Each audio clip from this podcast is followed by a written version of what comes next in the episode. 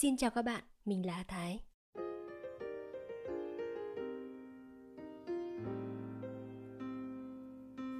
Lên chiến khu được ít lâu, Mừng được các bạn đặt cho cái biệt hiệu mới, bộ xương cách trí. Các bạn gọi em như vậy vì em gầy rơi hết xương sống, xương sườn, gần giống như bộ xương người vẽ trong sách cách trí giáo khoa thư. Đói ăn, ghẻ, giận, sốt rét làm cho các em trong đội thiếu niên trinh sát đều gầy sút, riêng Mừng gầy sút hơn tất cả.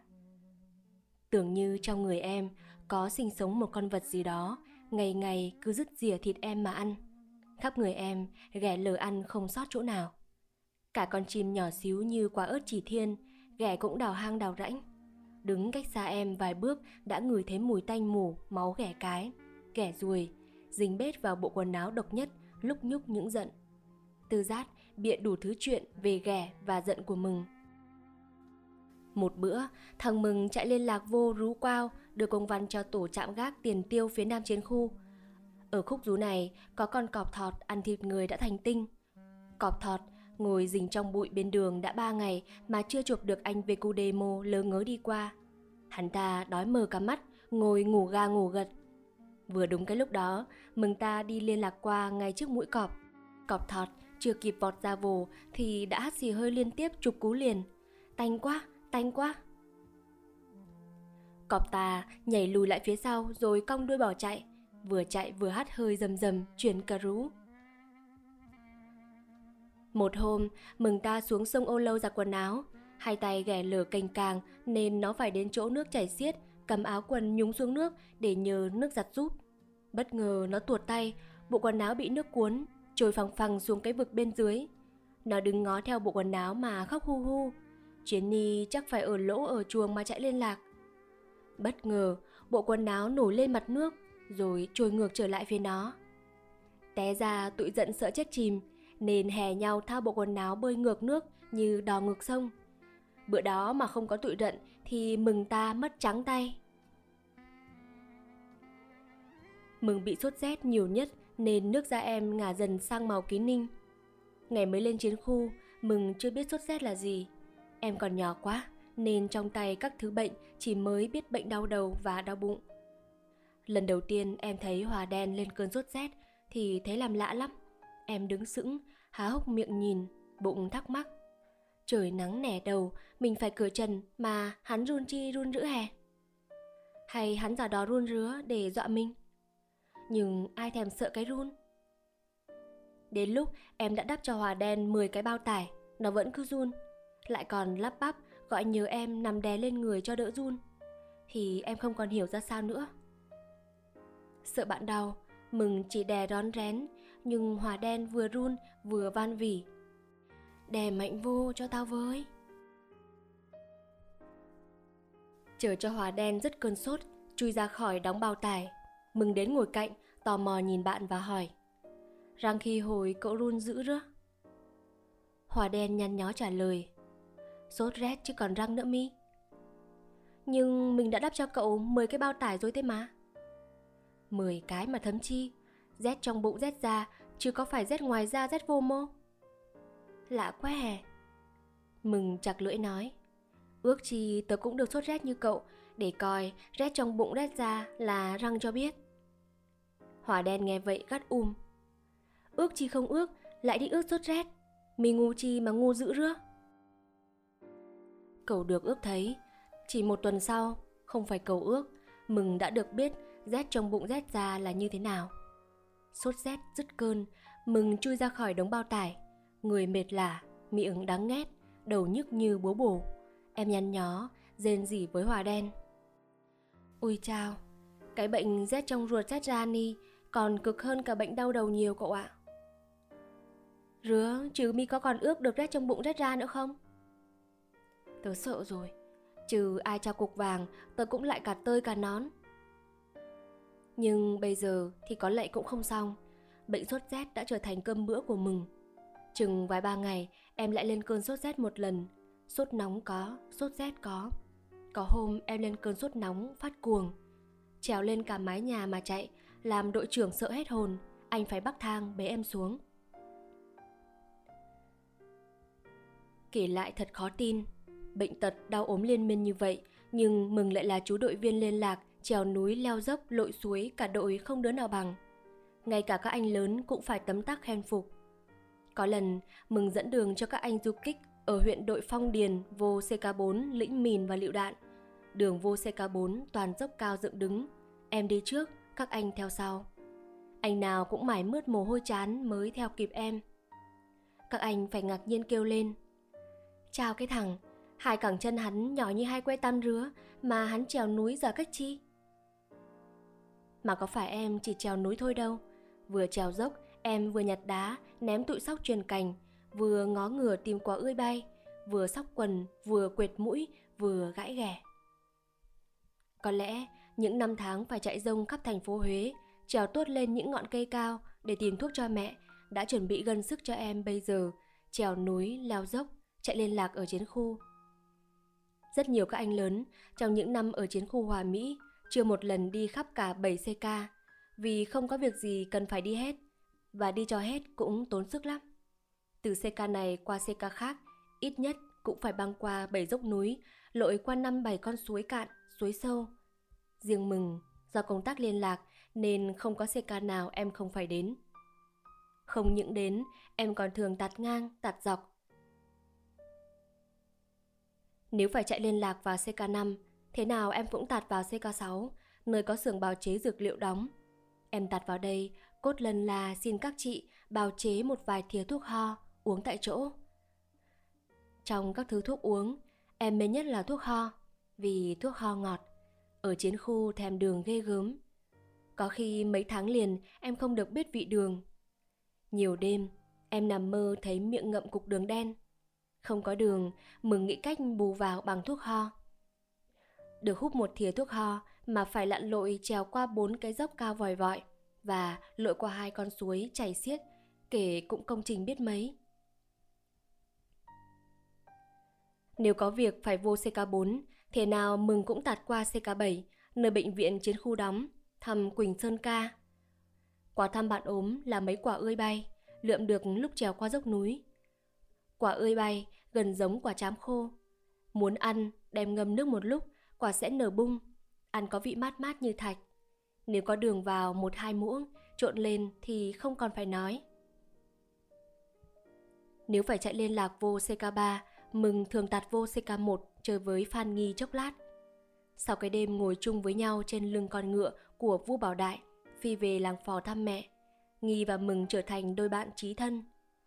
Nghi ở cơ quan trung đoàn bộ, cùng ăn cơm với trung đoàn trưởng, chính ủy, tham mưu trưởng trung đoàn, nên thỉnh thoảng cũng được biết mùi vị đường, mỡ, cá mắm khô. Mỗi lần xuống thăm thú nhà bếp, thấy xuất hiện các thứ của ngon vật lạ đó, đến bữa ăn, Nghi thường nghĩ mẹo đi đâu đấy để chị cấp dưỡng phải để phần cho em. Và em xẻ bớt một ít, gửi ra tiền chiến khu cho Mừng. Một lần, Nghi được để phần một bát cơm chiên với tóp mỡ. Em lấy chiếc phong bì, xẻ vô đó nửa bát, chọn gắp tất cả tóp mỡ, bỏ hết vào phong bì. Em dán phong bì thật kín, rồi lấy bút nắn nót đề: công văn thượng khẩn, tối mật, gạch đít, Phan Nghi, ban tham mưu trung đoàn một không một. Kính gửi Bộ Xương Cách Trí, đội thiếu niên trinh sát, tiền chiến khu Hòa Mỹ. Nghi gửi bức công văn thượng khẩn, tối mật này cho đội trưởng Thắng và làm việc với trung đoàn trưởng nhờ chuyển giúp cho Mừng. Do công tác liên lạc mà Mừng thuộc lòng tất cả đường đi lối lại trong chiến khu Hòa Mỹ. Không những thuộc đường chính mà em còn tìm ra những lối tắt, đi có vất vả hơn, nhiều dốc, nhiều núi, nhiều sên vắt, nhưng gần hơn, có khi gần hơn đến nửa đường. Đội trưởng Thắng rất hãnh diện về cái tài thuộc đường của chú đội viên nhỏ tuổi của mình. Anh gọi Mừng là tấm bản đồ sống của chiến khu. Rồi đến trung đoàn trưởng cũng phải ngạc nhiên trước sức nhớ và thuộc địa hình rừng núi của Mừng. Hôm đó, Mừng tạt vô xê ca một chơi với Nghi. Em gặp đội trưởng đang ngồi với trung đoàn trưởng. Trước mặt hai người trải rộng tấm bản đồ chiến khu. Cả hai chăm chú nhìn vào bản đồ và thảo luận gì đó. Nghi ngoắc Mừng xuống bếp và dúi cho bạn một cục đường đen to bằng ngón chân cái. Mừng vừa mút đường vừa lân la đến gần đội trưởng, nhìn tấm bản đồ qua vai anh. Mừng có một thích thú đặc biệt là xem bản đồ. Em có thể đứng ngắm một tấm bản đồ hàng giờ liền mà không chán mắt. và mặt ngẩn ra đầy kinh ngạc, thán phục. Em không thể nào hiểu nổi làm cách nào mà người ta có thể vẽ vào một tờ giấy tất cả núi non, sông suối, đường đi lối lại, cả một vùng rừng núi mà muốn đi cho hết phải mất bao nhiêu ngày. Em tấm tắc, tài thiệt, tài thiệt, như là có phép tiên ấy. Mỗi lần chạy liên lạc vào ban tham mưu, thế nào Mừng cũng ghé vô lán của tổ họa đồ coi anh Tùng, anh Danh, anh Du ngồi họa đồ. Ngồi ngắm bản đồ nhiều, em trở nên thành thạo. Khi thấy các anh vẽ những đường vòng méo mó, vòng trong nhỏ hơn vòng ngoài, cho đến lúc chỉ còn nhỏ bằng cái mũi đinh và để lên đó một con số, em biết đó là những ngọn núi. Núi ít vòng là núi thấp, núi nhiều vòng là núi cao, và con số chỉ chiều cao của ngọn núi. Sông suối thì các anh vẽ bằng mực xanh đậm, đường đi vẽ bằng màu nâu, làng mạc là những mảnh vụn màu lá mạ. Em lầm nhầm đánh vần những chữ để trên các ngọn núi, dọc các con sông, con suối. Em nhận ra có những ngọn núi, những con suối em đã từng trèo qua, lội qua hàng chục, hàng trăm lần. Tụi em quen đến độ không cần đọc tên đề, chỉ cần nhìn qua hình dạng em cũng đoán được đó là ngọn núi nào, con suối nào trong dãy núi trùng điệp của chiến khu. Và bây giờ, mỗi lần nhìn vào bản đồ, em thấy hiện ra trước mắt những núi, những suối nhỏ, suối to với tất cả kích thước thật của nó, với tất cả xanh tươi, sống động, rậm rịt, chảy xiết. Em thấy những cây cao ba bốn người ôm không xuể, những mây song, che giang, bò ngang bò dọc trên mặt đất như đàn chăn, đàn rắn, sóc truyền cành, tiếng vượn hú, tiếng chim phi họ phi làng. Cá lội tung tăng, đá cuội tròn nhẵn lấp loáng dưới đáy nước chảy xiết. Những tảng đá lớn nhỏ, phủ rêu trơn tuột, vô ý dẫm lên là vô ích như chơi.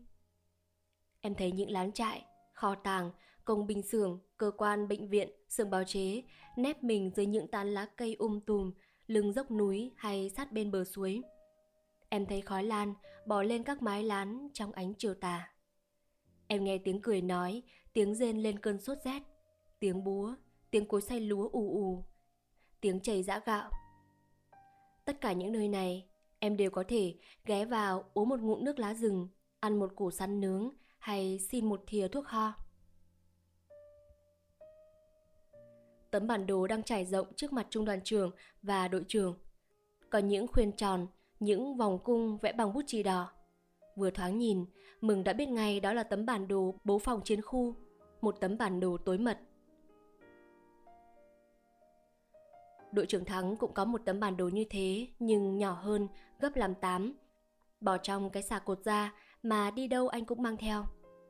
Trung đoàn trưởng đang cầm cây bút chì xanh đỏ chỉ vào một điểm trên bản đồ, nói với đội trưởng: cần phải bố trí thêm đài quan sát ở đây. Không biết trên đỉnh dốc núi này có cây cao nào không để đặt đài quan sát, và địa hình có bị che khuất. Ngày hôm nay đồng chí phải đến nghiên cứu thực địa và về báo cáo cho tôi biết để quyết định. Thoáng nhìn, Mừng biết ngay chỗ dốc núi mà trung đoàn trưởng chỉ trên bản đồ là dốc núi gần xê ca bảy. Em liền buột miệng nói: thưa anh, chỗ dốc núi đó không có cây chi to hết, toàn cây mây với cây giang thôi mà rậm rịt ghê lắm. Trung đoàn trưởng ngẩng nhìn Mừng. Em sợ hãi, nuốt ực cục đường đang mút dở và đứng nghiêm lại. Chú mày có biết dốc núi này ở đâu không mà dám nói như vậy? Dạ em biết, ở xê ca bảy, gần dốc bệnh viện. Mừng bước đến cạnh bàn, nhìn tấm bản đồ, rồi đưa ngón tay trỏ đen thui chỉ vào một điểm cạnh điểm trung đoàn trưởng vừa khuyên bằng chỉ đỏ, hồi hộp thưa: dạ thưa anh, ở chỗ ni dốc núi thoáng hơn mà có cây cao to lắm. Trèo đứng lên chạc ba cây đó có thể thấy hết cả tiền chiến khu, ngó được thấu qua bên đồi Đông Nhên, bên kia sông Ô Lâu. Em ấp úng một tí rồi nói thêm: trên ngọn cây đó có tổ ong vò vẽ, to như cái nồi bẩy. Mừng rụt ngón tay lại. Trên màu xanh nhạt tấm bản đồ in một vết đen xì, vết máu ghẻ khô và nước đường dính ở đầu ngón tay em. Mừng sợ hãi, định trở mu bàn tay chùi vết đen mình làm nhấp bản đồ. Trung đoàn trưởng đưa tay ngăn lại: chú làm đen hết tấm bản đồ của anh bây giờ. Đội trưởng của chú sẽ đi kiểm tra thực địa. Nếu đúng như chú Mì nói, anh sẽ thưởng. Nhưng nếu chú My nói tam toạng, anh sẽ đập chú My chục roi về cái tội xem trộm bản đồ mật. Trưa hôm đó, trung đoàn trưởng cùng đi với đội trưởng Thắng đến dốc núi xê ca bảy điều tra vị trí đặt đài quan sát. Ông phải sửng sốt khi nhìn vào bản đồ đúng cái chỗ đen xì vết móng tay của chú liên lạc. Có một cây quao đại thụ, cao vòi vọi, dựng thẳng tắp giữa lưng chừng núi. Ông hỏi đội trưởng, chú bé liên lạc này có được học hành gì không? Dạ, em vô bộ đội còn chưa biết chữ. Hiện tôi đang dạy cho em học. Không có vở bút, tôi phải lấy tờ báo giết giặc, làm sách vỡ lòng, dạy em tập đánh vần. Bây giờ em cũng đã đánh vần đọc được kha khá rồi. Thế thì lạ thật. Chú ta đọc bản đồ sành sỏi, không thua gì một sĩ quan tham mưu. Trung đoàn trưởng móc trong túi áo quân phục mấy tờ giấy, cây bút chì còn mới và tờ bạc mười đồng đưa cho đội trưởng trinh sát, nói tiếp. Anh đưa cho chú ta, nói là trung đoàn trưởng thưởng cho chú như đã hứa. Và trung đoàn trưởng quyết định đặt đài quan sát mới của chiến khu tại cây quao đại thụ này. Bồng Gia Rắn, Châu Xém và Hiền sau này ở Xịa rút lên chiến khu, được đội trưởng phân công thành một tổ trinh sát chuyên việc bám vị trí địch, theo dõi điều tra tình hình địch. Ba em được giao nhiệm vụ bám vị trí đất đỏ. Các em trà trộn trong dân, các xóm quanh đồn, nằm sát bên nách đồn, bám giết giặc suốt ngày đêm. Nhiều lần Bồng và Châu còn lọt hẳn vào bên trong đồn bằng cách đi theo những toán người bị bọn giặc lùa từ các làng, đưa về làm phu đào hào, đắp lũy, xây công sự. Điều tra được gì, hai em lại về kể lại với Hiền. Hiền ghi ra giấy, vẽ thành bản đồ, đưa lên chiến khu nộp cho đội trưởng. Nửa tháng trời lăn lóc bên nách giặc, giữa lòng giặc, ba em đã trả lời khá đầy đủ những yêu cầu về trinh sát vị trí đất đỏ mà ban tham mưu trung đoàn đề ra. Hoàn thành nhiệm vụ, đội trưởng ra lệnh cho tổ trinh sát rút về chiến khu. Một đêm tháng tư năm một nghìn chín trăm bốn mươi bảy, trận đánh vị trí đất đỏ của trung đoàn một không một đã diễn ra vô cùng gay go và ác liệt. Mãi đến ba giờ sáng, vị trí mới bị quân ta tiêu diệt hoàn toàn. Lửa đốt đồn sáng rực cả một vùng đồi núi Hòa Mỹ và khúc sông Ô Lâu lượn qua gần đó. Đội quân giặc thiện chiến tuần tiễu núi An Pơ đã bị xóa sổ vĩnh viễn tại một làng bán sơn địa gần kề chân núi Trường Sơn. Đó là trận chiến thắng đầu tiên và vang dội nhất của trung đoàn một không một, trước kia là trung đoàn Trần Cao Vân, kể từ ngày mà trận Huế vỡ. Trận thắng đã mở đầu cho phong trào quật khởi của chiến trường Bình Trị Thiên, được Bộ Tổng Tư lệnh ghi vào sổ vàng kháng chiến toàn quốc. Tổ thiếu niên trinh sát Bồng Gia Rắn, Châu Xém và Hiền cũng được trung đoàn cho tham gia trận đánh, làm nhiệm vụ dẫn đường và liên lạc. Chiến lợi phẩm mà Bồng Gia Rắn đặc biệt quan tâm trong trận tiêu diệt vị trí đất đỏ là lá cờ tam tài mới tinh, rộng gần bằng chiếc chiếu, mà cứ sáng sáng, bọn giặc lại kéo lên đỉnh cột cờ trước sân đồn, trong tiếng kèn tọ tí te. Có lần có dịp lèn vào vị trí, Bồng đều nhìn lên cột cờ, ước lượng chiều dài và chiều rộng của mỗi khổ vải trắng, đỏ, may thành lá cờ.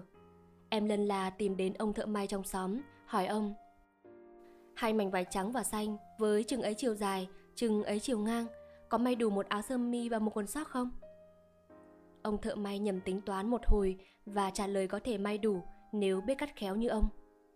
Từ hôm đó, lúc thức cũng như lúc ngủ, Bồng Gia Rắn không ngớt mơ đến bộ quần áo mới may bằng vải cờ của giặc. Trong đội, Bồng là một trong mấy đứa áo quần rách tơi tả nhất. Nhất là cái quần đùi, rách hở trước hở sau. Những lần phải về đồng bằng công tác, phải đi qua những xóm làng có dân ở, trời nắng cũng như trời mưa, Bồng đều phải mang cái áo tơi lá xù xù như thằng bắt trộm gà để che cái quần rách. Có lần Bồng đi về xã Phong Diêu, gặp đúng lúc đội thiếu nữ tiền phong xã tổ chức liên hoan văn nghệ. Biết Bồng là chiến sĩ ở chiến khu về, các bạn gái nhất định mời bạn trai vệ quốc đoàn lên kể chuyện chiến khu. Kể chuyện thì Bồng không sợ, Bồng có tài kể chuyện mà ngay cả Tư Giác cũng phải phục.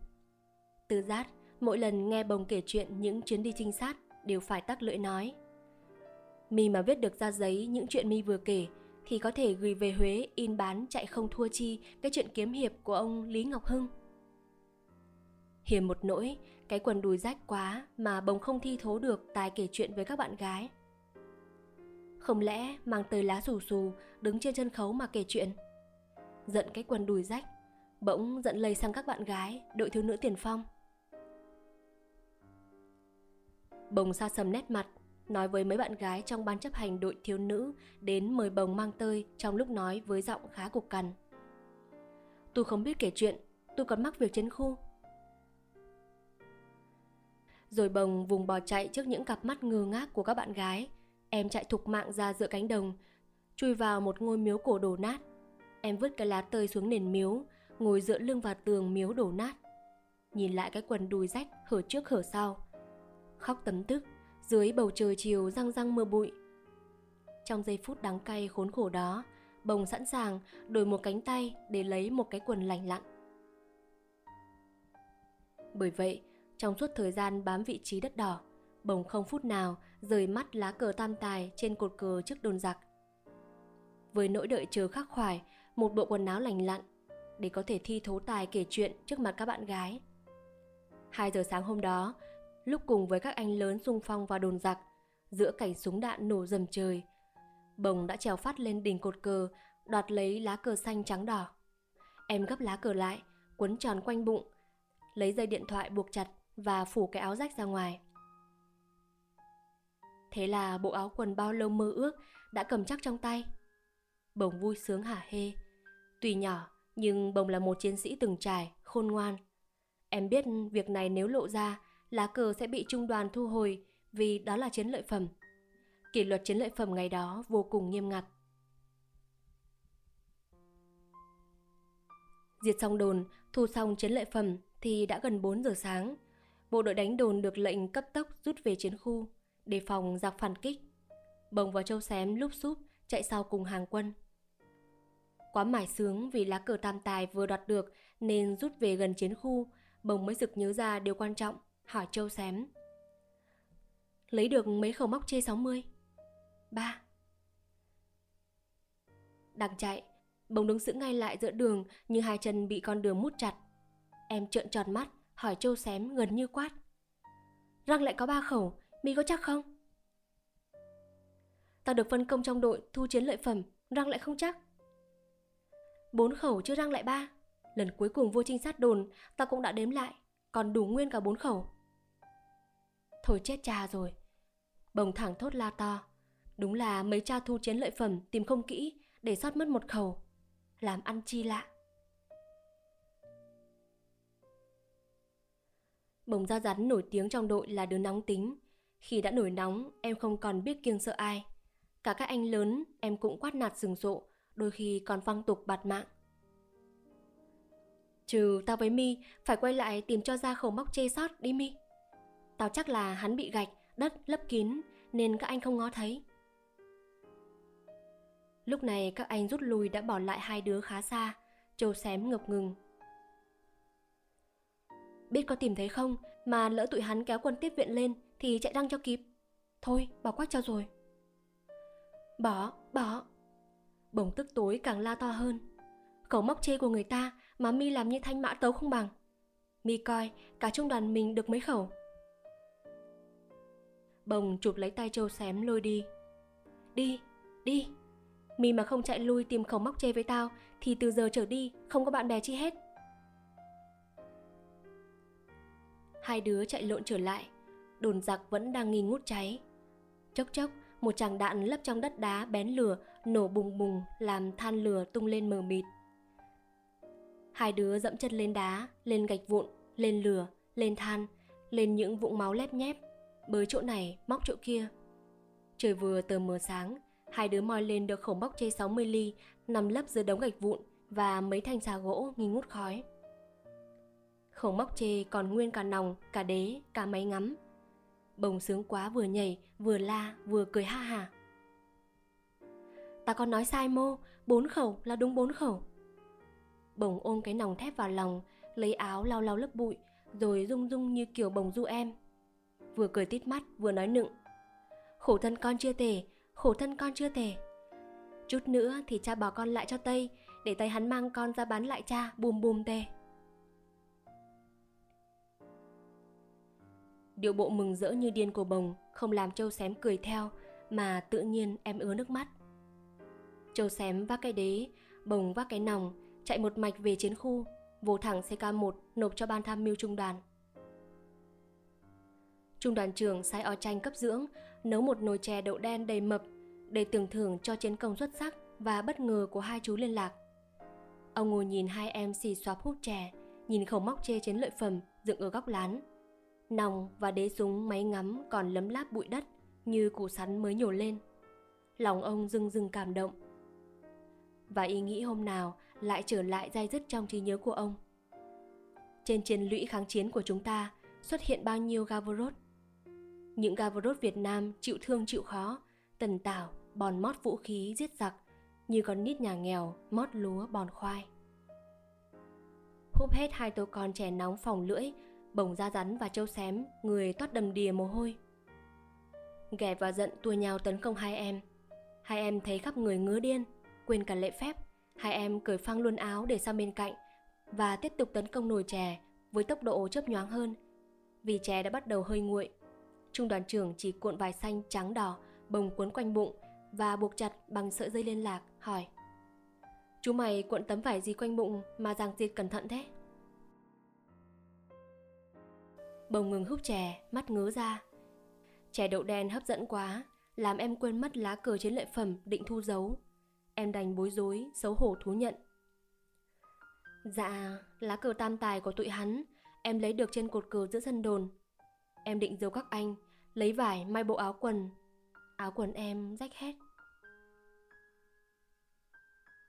"Chú mi đừng có làm tầm bậy." Trung đoàn trưởng nói giọng của trách, mở rộng lá cờ ra ngắm nghía.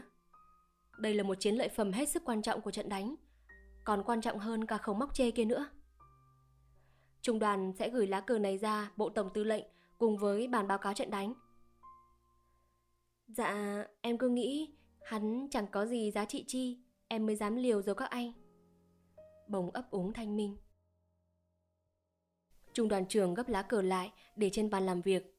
Ông đến đầu hồi ngôi lán, lấy ba lô của mình treo trên con sỏ tre, mở nắp, lôi ra một bộ áo quần kakiga bạc đin màu xanh lá cây còn khá mới. Ông đưa bộ áo quần của mình cho Bồng và nói: "Đây, anh cho chú mày. Chỉ cần nhờ các chị sửa ngắn lại một chút là chú mày mặc vừa." Bồng đang bưng tô chè húp, liền đặt vội xuống bàn. Em đứng phát dậy, đưa tay lên, trở sống bàn tay đen chùi nhanh nước chè dính quanh miệng. Em nói với vẻ mặt và giọng hết sức nghiêm trang: "Thưa anh, em không phải chê, nhưng anh cho phép em không nhận. Anh là trung đoàn trưởng, phải ăn mặc tử tế. Còn tụi em ăn mặc rách rưới loàng xoàng, răng xong thì thôi, hết ạ." Bồng lại ngồi xuống tiếp tục húp chè. Trung đoàn trưởng đăm đăm nhìn em.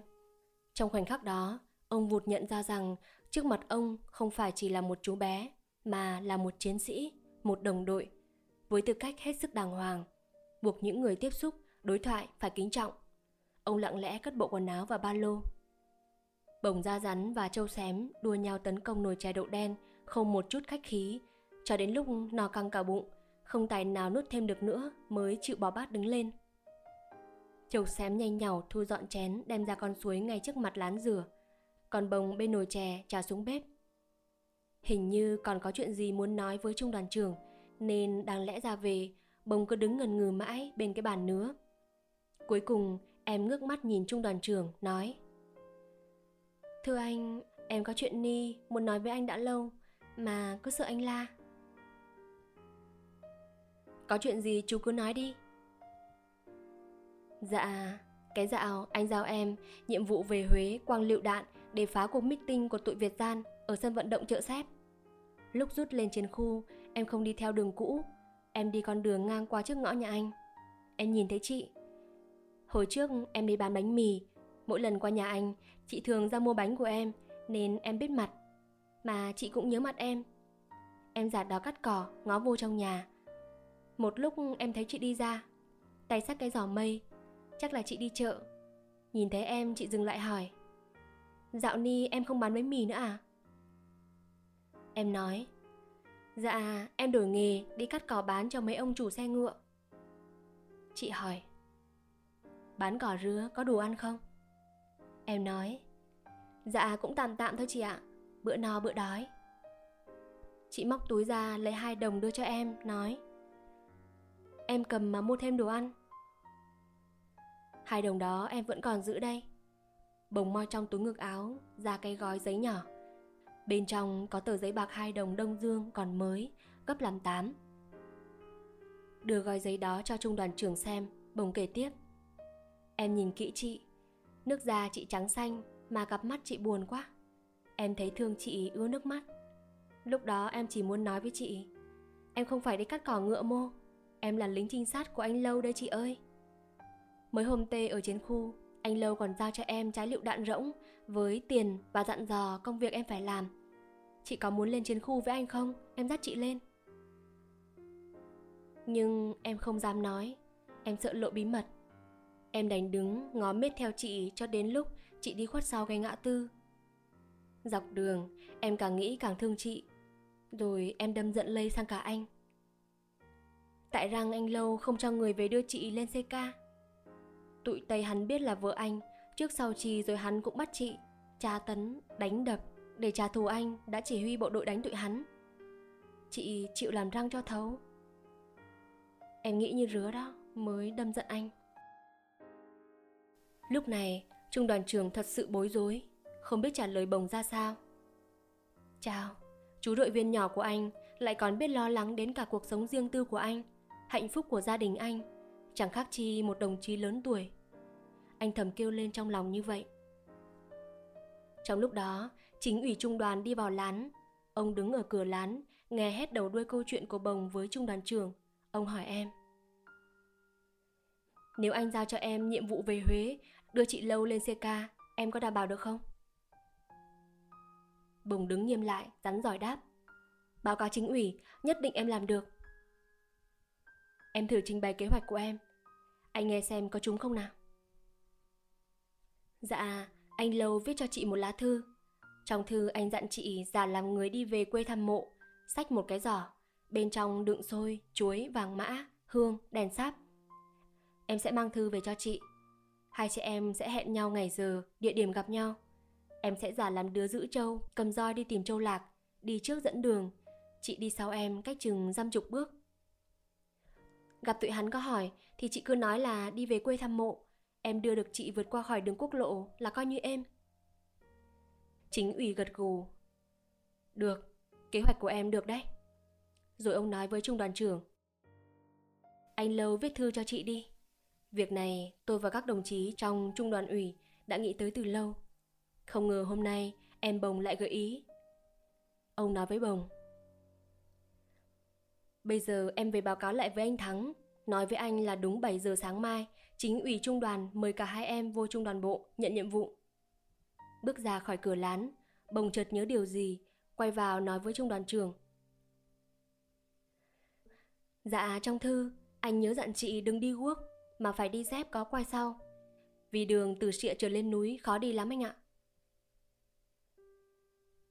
Một tuần sau, Bồng đã đưa được vợ của trung đoàn trưởng từ Huế lên chiến khu Hòa Mỹ an toàn.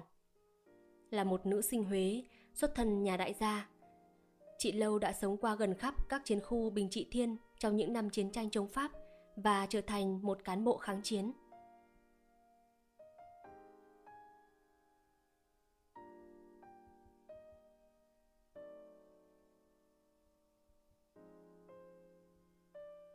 Tổ trinh sát Châu Xém, Hiền và Bồng Gia Rắn lại được trung đoàn giao nhiệm vụ bám vị trí Cầu Nhi, một đồn giặc nằm kề quốc lộ số một, cách thành phố ba chục cây số về phía tây bắc.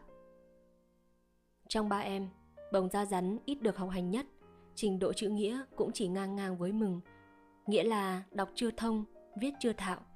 Nhưng Bồng có một năng khiếu đặc biệt là đánh hơi được rất nhanh và khá chính xác những ý đồ quân sự của cấp trên qua những yêu cầu về trinh sát mà cấp trên đề ra cho tổ.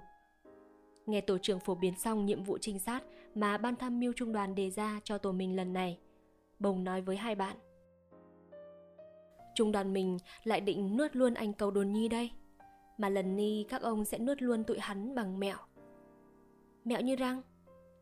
Châu Xém hỏi lại, giọng nghi ngờ: Nếu tao biết mẹo như răng thì tao đã làm quách trung đoàn trưởng cho rồi, Việc chi phải làm thằng liên lạc trinh sát, chạy như cừu lông công mà hứng đạn.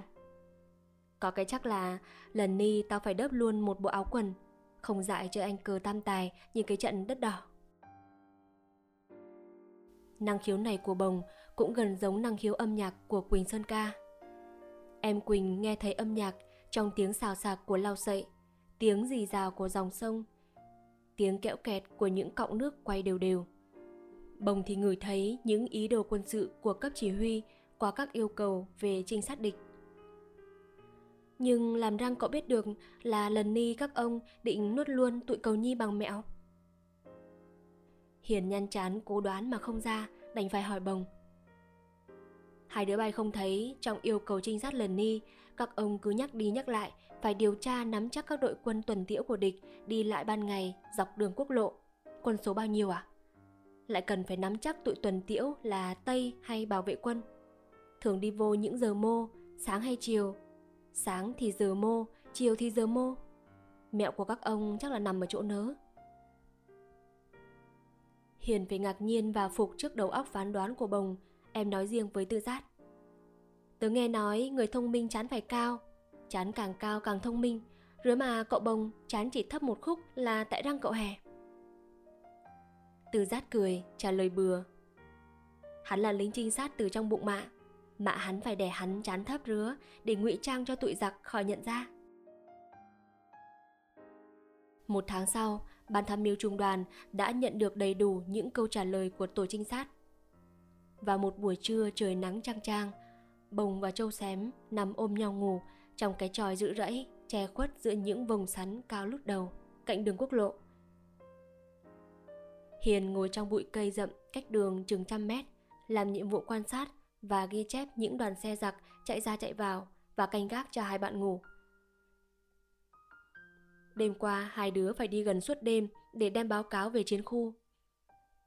Từ chỗ Hiền ngồi nhìn về phía nam, em có thể thấy rõ đồn Cầu Nhi đóng trên một ngọn đồi thoai thoải, mái tôn những ngôi nhà giữa đồn và chòi canh lấp lóa dưới nắng trưa. Hiền bỗng thấy xuất hiện ở khúc đường quanh một toán lính giặc tuần tiễu đang đi về phía đồn. Khoảng ba chục tên, vừa Tây vừa bảo vệ quân. Khi toán giặc đến gần hơn, em nhìn rõ, đi đầu toán tuần tiễu là ba thằng Tây đội mũ sắt, cầu vai áo đen, lon vàng chóe.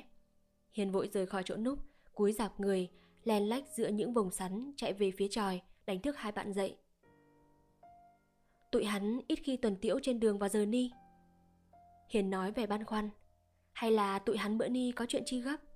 Đi đi, ta ra coi coi. Bồng vừa dụi mắt vừa giục hai bạn.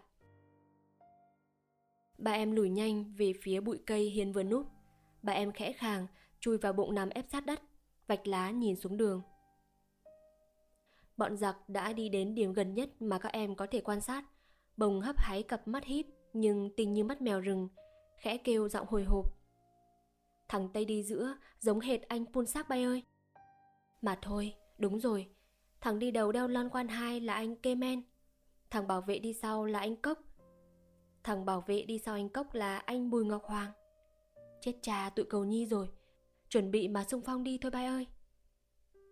Cặp mắt híp của Bồng đã nhìn rất chính xác.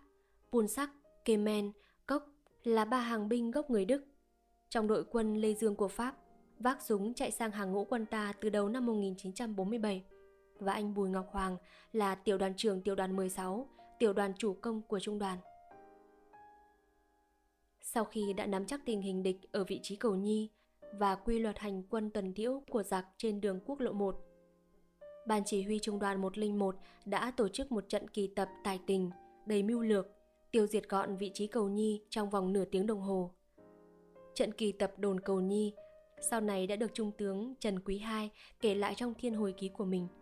Lúc đó ông chính là chính ủy trung đoàn. Một buổi chiều, vào khoảng hai giờ, có một toán quân tuần tiễu đi đến đồn Cầu Nhi. Đi đầu là tên sĩ quan Pháp mang lon quan hai. Tất cả đều mang súng đạn đầy mình, trung liên, tôm sông, súng trường cắm lưỡi lê, lựu đạn. Chúng đi có vẻ mệt mỏi, đứa phì phèo thuốc lá, đứa nhồm nhoàm nhai bánh kẹo, đứa xách mấy con gà kêu oang oác, đứa vác trên vai buồng chuối chín nhựa còn chảy ròng ròng. Rõ ràng chúng vừa đi cướp bóc một xóm nào đó rồi mới đến đây. Tới trước cổng đồn, tên quan hai hô lính đứng lại và nói với tên lính gác cổng với thứ tiếng Việt lơ lớ. Tôi muốn gặp đồn trưởng, đi tuần qua, mệt quá, muốn vào đây nghỉ ăn trưa. Chẳng để tên lính gác trả lời, hắn đẩy cổng vô luôn. Cả toán lính vô theo và nhanh như chớp, toán lính chia thành nhiều mũi, lao vào các nhà, các phòng làm việc, nổ súng bắn vào bọn lính đồn. Những tên sống sót quỳ lại như tế sao. Toán quân tuần tiệu đó là ai? Đó là những chiến sĩ thuộc tiểu đoàn mười sáu do tiểu đoàn trưởng Bùi Ngọc Hoàng chỉ huy. Viên quan hai Pháp là ai? Là Kemen, một hàng binh người Đức. Toán lính giặc đi khuất được một lúc, Hiền, Bồng và Châu Xém bỗng nghe tiếng súng, tiếng lựu đạn nổ rầm rầm. Tiếng súng nổ mỗi lúc một rát. Lá cờ tam tài phất phơ trên đỉnh cột bỗng đổ nhào như con chim lớn màu sặc sỡ bị bắn hạ. Bồng nhảy vọt ra khỏi bụi rậm, nhìn về phía đồn Cầu Nhi hét to. Đánh rồi, chết cha thằng Cầu Nhi rồi. Vừa lúc đó, ba đứa nhìn thấy các cánh quân phối hợp lá ngụy trang đầy mình. Từ các ngọn đồi chọc xung quanh chạy như bay về phía đồn.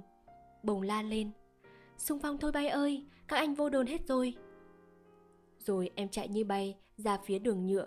Hiền và Châu Xém cắm cổ chạy theo. Ba em cứ thẳng đường nhựa chạy về phía đồn như ngựa tế. Bồng chạy trước, vừa chạy vừa la hét inh đường. Chạy mau lên bay ơi, chạy mau lên không áo quần tốt, các anh vớ hết. Chuyến đi tao phải kiếm được một bộ thật đẹp. Khi ba em vọt qua xác thằng lính gác nằm ngang trước cổng đồn là lúc các anh đang tíu tít thu chiến lợi phẩm. Tiểu đoàn trưởng Bùi Ngọc Hoàng vẫn mặc nguyên bộ áo quần bảo vệ quân với cái lon cai trên ống tay áo, đứng trên nóc hầm ngầm là hét chỉ huy các đơn vị. Nhìn ba chú liên lạc của trung đoàn xuất hiện bất ngờ giữa sân đồn, anh liền ngoác gọi lại, ra lệnh. Hai chú này, anh chỉ Hiền và Châu Xém, chạy ngay ra bờ sông, nói với đơn vị ngoài đó chuẩn bị gấp bè để vượt sông rút lui. Còn chú, anh chỉ Bồng, chú vào các lô cốt hầm ngầm coi lại súng đạn chiến lợi phẩm còn sót khẩu mô không. Anh Hoàng vẫn nhớ đến khẩu móc chê sáu mươi ly Bồng bới được trong trận đất đỏ. Hiền và Châu Xém xịu mặt, tưởng chuyến ni kiểm tra được chút chiến lợi phẩm, không ngờ bị phân công chạy ra bờ sông. Nhưng mệnh lệnh là mệnh lệnh, hai em không chút chần chừ cùng hô to. Báo cáo, rõ. Trước khi chạy ra khỏi đồn, hai em nói nhỏ vào tai Bồng. Kiếm được chút chi, nhớ phần cho anh em với nghe. Yên chí, chia ba, chia ba cân phân. Bồng vừa la to, vừa trả lời hai bạn, vừa xông vào ngôi nhà chính giữa đồn. Em nhìn thấy cái ba lô cóc to bự nằm lăn lóc cạnh vũng máu và xác thằng lính Lê Dương. Em nhào tới, bóp bóp cái ba lô và biết ngay bên trong đựng quần áo, đồ hộp. Em chộp lấy và đeo luôn lên lưng bụng, mừng khấp khởi. Ăn tiền rồi.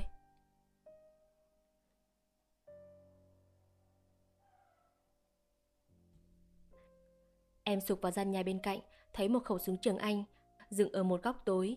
Bồng chộp khẩu súng, đeo vào vai càu nhàu. Làm ăn như cứt, khẩu súng sờ sờ trước mắt ri mà cũng để sót. Em chui vào tầng dưới lô cốt bên trái đồn. Bên trong tối thui, nhưng em nhìn ra ngay xác một thằng Tây đen to như con trâu trương, mặt bị lựu đạn thủng nát, nằm đè lên một khẩu súng ga răng. Ga răng là loại súng các bin cỡ lớn, bắn liền tám phát. Ba khẩu ga răng trụm lại, bắn lợi hại không thua gì một khẩu trung liên. Bồng tức tối la lên. Trời ơi, các cha mắt mũi bỏ đi mô mà khẩu ga răng cũng bỏ sót. Đúng là làm ăn như cứt. Bồng cúi xuống, hai chân dạng chân trèo, cố lôi khẩu súng nhưng không lôi nổi. Em thở hồng hộc, cố vần xác thằng Tây qua một bên để lấy khẩu súng. Nhưng cái xác nặng quá đá tảng, em đỏ mặt tía tai không sao vần nổi. Thêm cái mặt thủng be bét với hàm răng trắng nhờn, nhe ra như mõm chó sắp sủa trong cảnh tối mờ mờ, làm em rùng mình ớn lạnh dọc xương sống. Mùi máu ôi xông lên nồng nặc làm em muốn mửa. Suýt nữa thì em vùng bỏ chạy, nhưng khẩu súng ga răng đã giữ chân em lại. Vừa lúc đó, bên trên đồn, tiếng thanh la báo hiệu rút lui gióng giả vang lên từng hồi cấp bách. Em gọi to xem có anh nào trên đó xuống giúp em một tay, nhưng tất cả đang vội vã rút lui nên không ai nghe tiếng em gọi. Đồn Cầu Nhi không phải như đồn đất đỏ, nó nằm sát bên đường số một. Các đội ứng chiến tiếp viện của địch có thể đổ đến trong chớp nhoáng bằng phương tiện cơ giới. Cái ba lô con cóc to tướng trên vai làm cho Bồng vướng víu. Em nổi sung, lẳng luôn cái ba lô xuống đất, rồi dùng khẩu súng Trường Anh làm đòn bẩy lật xác tên giặc sang một bên. Cuối cùng, em lôi được khẩu ga răng ra và khoác lên vai. Khẩu ga răng nặng gấp đôi khẩu súng Trường Anh. Sức nặng của hai khẩu súng làm em muốn sụn vai. Lúc chui qua cửa ra ngoài, Bồng vấp phải cái thắt lưng Mỹ đeo tám băng đạn ga răng. Em mừng rỡ, nhặt lên nịt luôn vào ngang bụng. Ngoái nhìn cái ba lô vừa quăng xuống đất, biết sức không tài nào tha nổi, liền xử lý bằng cách nhổ lên đó một bãi nước miếng. Ban chỉ huy trận đánh được liên lạc báo tin một đoàn xe thuộc binh đoàn cơ động ứng chiến từ phía đồn Mỹ Chánh chạy về phía đồn Cầu Nhi. Tin này làm quân ta nháo nhào vọt ra khỏi đồn cũng nhanh như lúc vọt vào đồn. Trên vai anh nào cũng lạc lẻ súng đạn và những hòm lớn nhỏ chiến lợi phẩm. Tất cả hối hả rút về phía sông Cầu Nhi. Bồng rút chạy sau cùng, nhưng vì mang đeo nặng quá, nó rơi lại mỗi lúc một xa. Khi em đến bờ sông thì các anh đã sang hết bên kia sông và đang chạy lúp xúp trên những ngọn đồi chọc xa xa. Bồng tụt xuống bờ sông lở dốc, đứng và nhào xuống nước. Sông Cầu Nhi hẹp nhưng khá sâu, nước trong xanh chảy xiết. Bồng là tay bơi lặn cự phách của đội.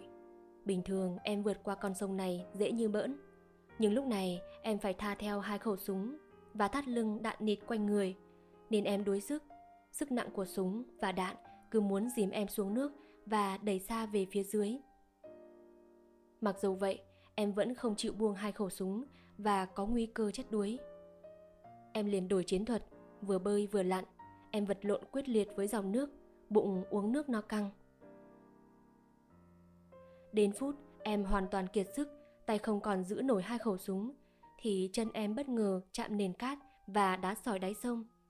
Em vuốt nước trên mặt, reo to: "Thoát rồi!"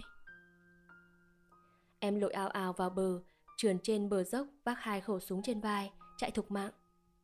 Chạy được mấy chục bước, em vấp phải Pulsark, người hàng binh Đức.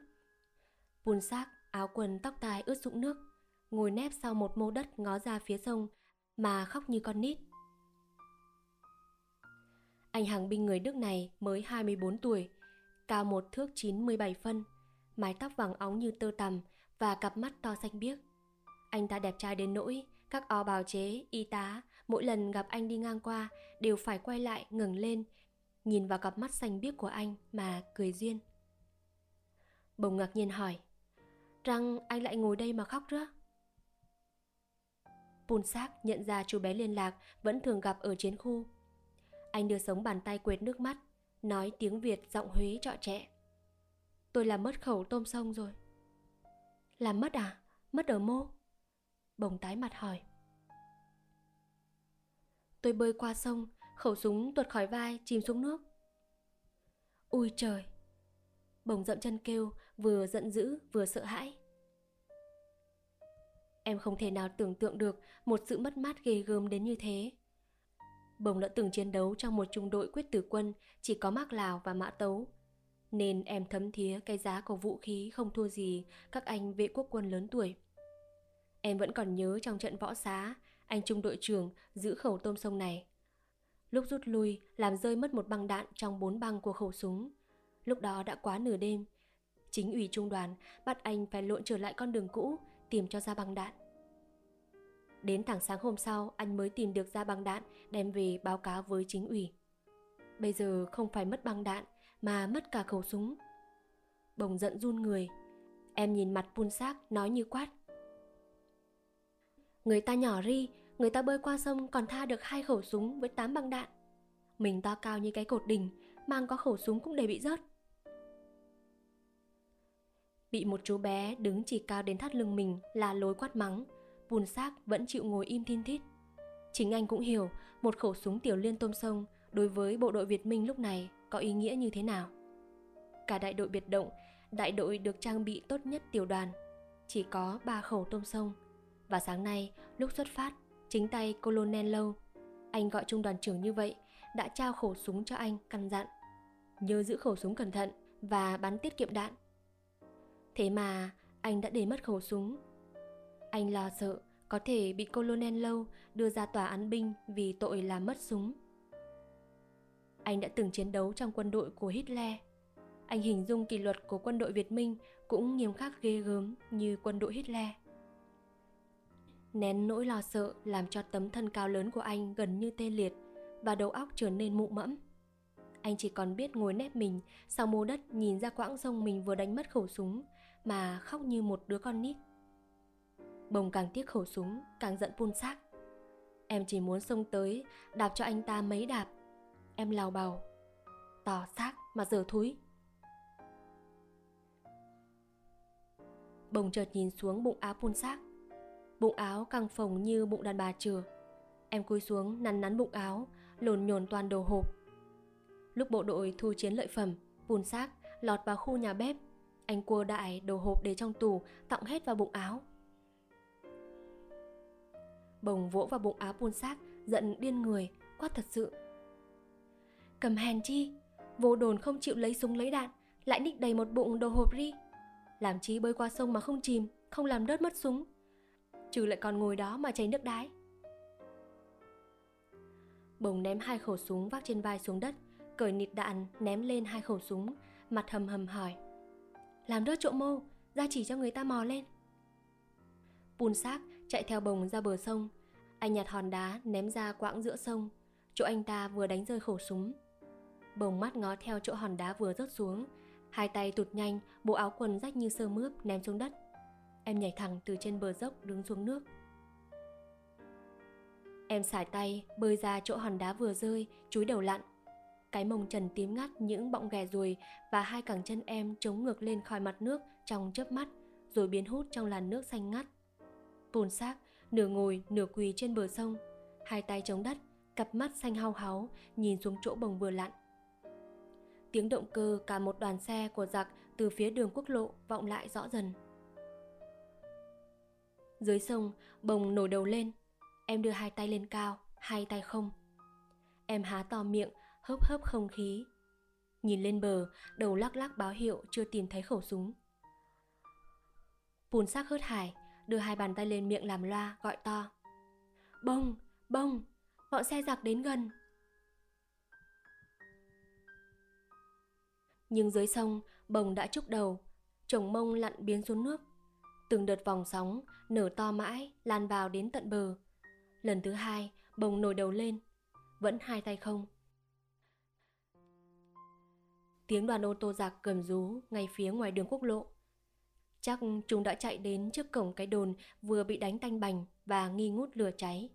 Tiếng phanh rít của đoàn xe vọng vào đến tận đây. Dưới sông, Bồng xuôi tay lia lịa về phía Pulsark. Chạy đi, chạy đi, tụi hắn vô đây trừ đó. Pulsark vọt đứng lên. Anh chạy đến chỗ Bồng để hai khẩu ga răng và chiếc nịt đạn. Anh nhặt khẩu ga răng, giật mạnh cơ bầm. Một viên đạn vọt ra khỏi nòng súng. Bằng đạn vẫn còn nguyên. Anh lượm cái nịt đạn, thắt vào ngang người và nhào trở lại phía bờ sông. Anh quỳ xuống sau một mô đất sát mép bờ sông, chĩa khẩu súng sang bên kia bờ. Từ cổng đồn vào đến đây chỉ khoảng năm trăm mét đường chim bay. Bọn giặc tiếp viện bắt đầu bắn xối xả ra bốn phía. Nhiều tràng đạn bay rít ngang qua mặt sông. Cặp mắt to xanh biếc của Pulsark mở trừng trừng nhìn sang phía bên kia sông, miệng anh mím chặt. Toàn bộ dáng vẻ khổng lồ của anh hiện rõ quyết tâm trụ lại ở đây, liều chết để yểm trợ cho Bồng. Và dưới sông, Bồng cũng quyết tâm lặn mò cho bằng được khẩu súng. Đạn mỗi lúc một nổ rát, một gần hơn. Chúng bắn đại liên và cả đại bác hai mươi ly về phía bờ sông. Chúng đã đoán được con đường rút lui của quân ta. Bồng lại chúi đầu, chồng mông lặn xuống nước lần thứ ba. Lần này em lặn còn lâu hơn cả hai lần trước. Pulsark nhìn xuống sông, lòng như lửa đốt. Một giây trôi qua, anh có cảm tưởng như dài bằng cả một ngày. Và trong khoảnh khắc, anh đã cảm nhận vô cùng sâu sắc tinh thần cao thượng và lòng dũng cảm phi thường của đội quân mà anh đã quyết định lựa chọn để chiến đấu. được cùng chiến đấu, cùng sống và cùng chết với những chiến hữu như chú bé đang giúp anh lặn mò khẩu súng dưới đáy sông kia. Thật là một điều may mắn cho đời anh, và cũng là một niềm hạnh phúc to lớn. Anh nghĩ vậy và tự nhiên nước mắt trào ra. Những giọt nước mắt vui sướng, thuần khiết, trong sạch đầu tiên trong cuộc đời binh nghiệp của anh. Bồng trồi đầu lên khỏi mặt nước và hét váng mặt sông. Em đưa cao khẩu súng dòng dòng nước quá đầu cho Pulsark nhìn thấy, rồi vừa lặn vừa hụp vừa bơi về phía bờ sông. Hai chiếc ô tô giê em xê chở đầy lính Âu Phi, trước mỗi xe đặt hai khẩu đại liên. Từ phía đường quốc lộ, vừa bắn vừa lao băng băng qua dốc đồi chọc, vút thẳng đến bờ sông. Hai chiếc đã ló mũi súng trên ngọn đồi thấp, cách bờ sông bên kia khoảng chừng trăm mét. Dưới sông còn hơn chục mét nữa, Bồng mới tới bờ. Pulsark giận dữ, nhằm chiếc xe đi đầu bắn liên tiếp cả kẹp đạn, và anh lắp một kẹp đạn mới bắn tiếp. Tiếng đạn ga răng nổ rất đanh và đường đạn khá chính xác. Hai chiếc xe hoảng hốt phanh rít, bọn giặc trên xe vọt xuống đất, nằm oẹp, chĩa súng sang phía Pulsark bắn trả như đồ đạn. Nòng hai khẩu đại liên đặt trên xe trúc thẳng xuống mặt sông, nổ rầm rầm chát chúa. Chúng đã nhìn thấy Bồng. Em hụp sâu xuống nước, lặn một hơi tới thấu bờ. Em nhào lên bờ đất, đạn đại liên chíu chíu quanh mình em, cắm phầm phập cả vào đất và mặt sông quanh em sôi lên như tắm cá. Pulsark nhoài người ra mép sông, túm lấy tay Bồng, gần như xách Bồng em lên bờ đất dốc ngược. Hai người cúi rạp mình chạy ngoằn ngoèo sau những mô đất, những bụi sim mua để tránh đạn. Ngang qua bụi cây lúc nãy, Pulsark lượm khẩu súng trường anh và giật luôn cả khẩu tôm sông Bồng đang cầm, vác tất tả lên vai mà chạy. Đạn bay như ong vỡ tổ, rít quanh hai người. Hai anh em chạy cách bờ sông được khoảng chừng ba trăm mét, bọn giặc đã nhào đến mép bờ sông bên kia. Chúng tiếp tục xả súng bắn theo hai người, nhưng họ đã đứng ngoài tầm nguy hiểm. Chạy lên đến đỉnh đồi, Bồng nhìn chật xuống, thấy mình trần truồng như nhộng. Bộ áo quần rách mướp vì vội quá đã quên lại trên bờ sông. Lần ni tưởng vớ được bộ quần áo đẹp, không ngờ lại mất luôn cả bộ quần áo rách. Em rên lên, vừa tiếc vừa tức. Lỗ to! Trong lúc đó, súng giặc vẫn nổ rền. Nổi sung, em cầm lấy chim, ưỡn người trễ về phía bọn giặc, rùng rùng chửi toáng. Có cặc đây tao cho bắn, bắn cái mà cha bay đây nì. Pulsark đứng sừng sững nhìn Bồng, chưa hiểu rõ nghĩa câu chửi, nhưng anh hiểu chú bé này đang làm gì. Anh bật cười vang. Bồng ngoảnh sang nhìn Pulsark đang đứng cười ngặt nghẽo, liền giục. Anh trễ cặc đi. Vừa giục, em vừa trò vào hàng khuy quần của Pulsark ra hiệu. Pulsark lập tức giật tung hàng cúc quần, lôi cái của mình ra, bắt trước Bồng cũng cầm rung lia lịa chẽ về phía bọn giặc, hét váng cả dãy đồi. Voila mông cui, voila mông cui. Bồng trợn tròn mắt nhìn, phục lác mắt và kinh ngạc trước vóc dáng đồ sộ cái của Pulsark. Em kêu lên thích thú. Ui chao, hắn to chi mà to đã gấp, như cái chày giã gạo. Anh chẽ nữa đi, chẽ nữa đi. Tao mà dài như rứa, có đứng xa hàng cây số, tụi hắn cũng phải ngó thấy. Pulsark nghe theo âm Bồng, càng ra sức rung mạnh, ra sức hét to. Và con người hàng binh quốc tịch Đức có vóc dáng khổng lồ này, phút chốc đã hóa thành một đứa con nít nghịch ngợm. Hai anh em lại tiếp tục chạy, khi tiếng súng giặc đã khuất hẳn sau dãy đồi vừa chạy qua và tin chắc không còn gì nguy hiểm nữa. Bồng liền nằm dài ra đất mà thở. Mặt em tái mét vì quá mệt. Miệng em há hốc, thở như sắp hụt hơi, muốn nói gì đó mà không ra tiếng. Pulsark cũng ngồi xuống cạnh Bồng. Anh đặt ba khẩu súng trên vai xuống, cởi cái thắt lưng đạn đặt lên ba khẩu súng. Anh mở phanh cúc áo, sổ ra đất cả một đống đồ hộp, có đến vài chục, vừa hộp vừa lon. Thịt, cá, sữa đặc, sữa bột, chanh bột, cà phê, cacao, sô-cô-la. Anh nhún vai, nhìn đống đồ hộp, quay sang nói với Bồng, giọng hối lỗi. Chỉ vì mấy cái thứ đồ hộp khốn nạn này mà anh suýt làm mất khẩu súng quý, suýt làm cho em chết chìm dưới sông. Pulsark đứng phát dậy, nhặt một hộp thịt bò lớn bên ngoài có vẽ cái đầu bò và những lát thịt màu đỏ tươi, giang mạnh tay định ném xuống cái vực dưới chân đồi. đang nằm tay chân duỗi thẳng đờ, Bồng vụt trồm ngay dậy, hớt hải nhảy lên đánh đu vào cánh tay cầm hộp thịt của Pulsac là bài bài. Đừng vứt, đừng vứt. Bồng giật phát hộp thịt trong bàn tay to lớn của Pulsac kêu. Khi không, trong đồn không vứt, trừ đã tha được về thấu đây lại đem vứt, dại chi mà dại dữ rứa. Bồng ngồi phịch xuống đất, níu áo kéo Pulsac xuống theo, vừa thở vừa nói. Anh đục hộp thịt ra ăn đi, em đang đói gần chết đây. Lại một chuyện bất ngờ nữa đối với người hàng binh khổng lồ này. Anh ôm đầu Bồng, rị vào ngực mình, xoa xoa mái tóc rối bù của em, cảm động nói. Làm sao trong cái đầu bé nhỏ thế này mà em lại chứa đựng được nhiều trí khôn đến như vậy? Đục đi anh, đục đi, em đang thèm rượu cả nước miếng đây. Pulsac rút con dao găm cạnh sườn, đục hộp thịt với bàn tay thành thạo. Hai anh em vừa bốc thịt ăn, vừa nhìn nhau mà cười. Vừa lúc đó, một tổ bộ đội từ dưới chân đồi chạy lên. Nhìn thấy hai anh em đang nhồm nhòm nhai thịt, họ mừng rỡ kêu to. Đây rồi, đây rồi. Té ra, khi rút về đến địa điểm tập kết, tiểu đoàn trưởng Bùi Ngọc Hoàng mới phát hiện ra thiếu Pulsac và Bồng. Anh liền cử một tiểu đội quay lại tìm hai người.